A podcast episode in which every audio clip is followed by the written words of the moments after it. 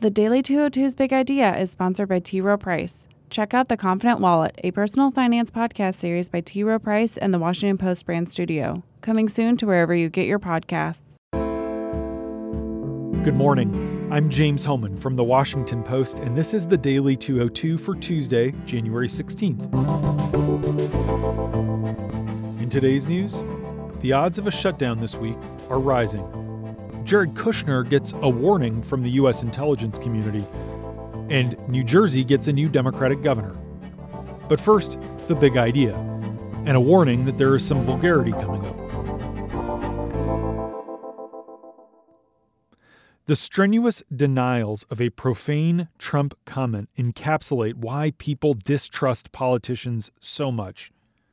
After Dick Durbin said Friday that President Trump had complained about the United States taking immigrants from, quote, shithole countries, two Republican senators who were there, David Perdue of Georgia and Tom Cotton of Arkansas, took issue with their Democratic colleague.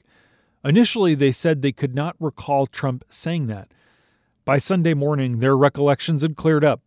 Perdue said it was a quote, a gross misrepresentation. Cotton said, quote, I didn't hear it, and I was sitting no further away from Donald Trump than Dick Durbin was. They didn't stop there, though. Both men went on to impugn Durbin's integrity by saying that the Illinois senator has a history of making stuff up.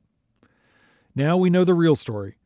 Three White House officials say that Perdue and Cotton told the White House that they heard shit house countries rather than shit hole countries, which allowed them, in their view, to deny the president's comments on television over the weekend.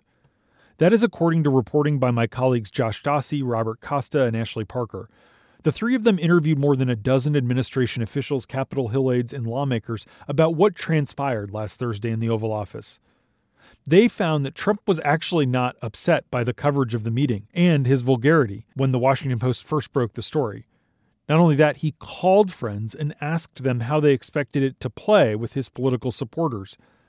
Aides told my colleagues that everyone was telling the president that saying that phrase would help with the base because they would agree with the characterization. There was little effort to significantly push back on the story from the White House press shop last Thursday because aides knew Trump had indeed made the comment and the president wasn't upset. Cotton and Perdue have put all the Republicans who were in the room into a tough spot. Senator Tim Scott, a Republican from South Carolina, told a group of reporters on Friday that Lindsey Graham, his state's senior senator, told him that media reports of what Trump said in the meeting were basically accurate. In an interview yesterday with the Charleston Post and Courier, Graham declined to confirm whether Trump specifically used the term shithole to describe the countries, but he didn't push back on Scott's quote. In what appeared to be a direct jab at Cotton and Perdue, Graham said, quote, My memory hasn't evolved. I know what was said and I know what I said.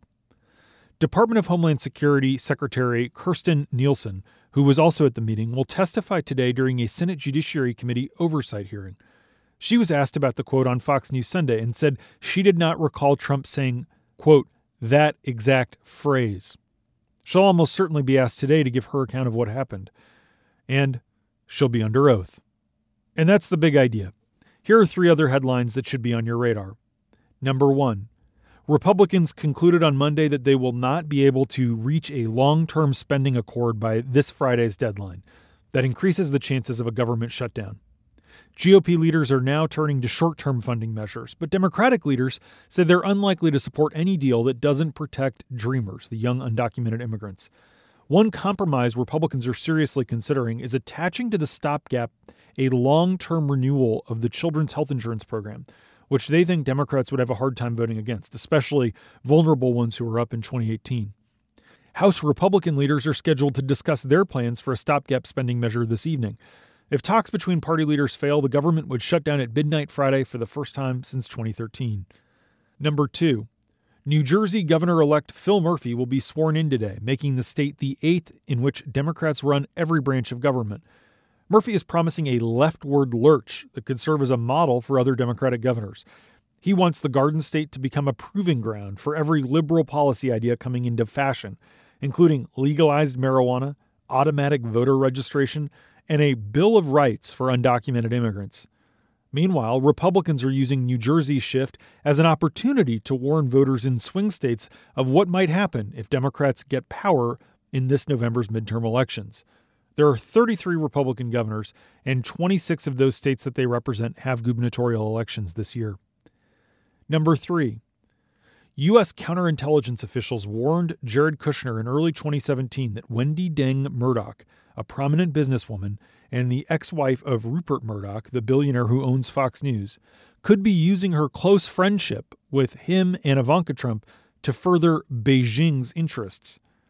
The Wall Street Journal reports that Murdoch was lobbying for a high profile construction project in D.C. funded by the Chinese government.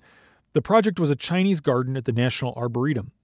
It was deemed a national security risk because it featured a 70 foot tall tower that could potentially be used for surveillance of the White House and Capitol, both of which would be just miles away. Murdoch has previously surfaced on the radar of counterintelligence professionals for her allegedly romantic relationship with former British Prime Minister Tony Blair when she was still married to Murdoch. And that's the Daily 202 for Tuesday, January 16th. Thanks so much for listening. I'm James Hohmann, and I'll talk to you tomorrow.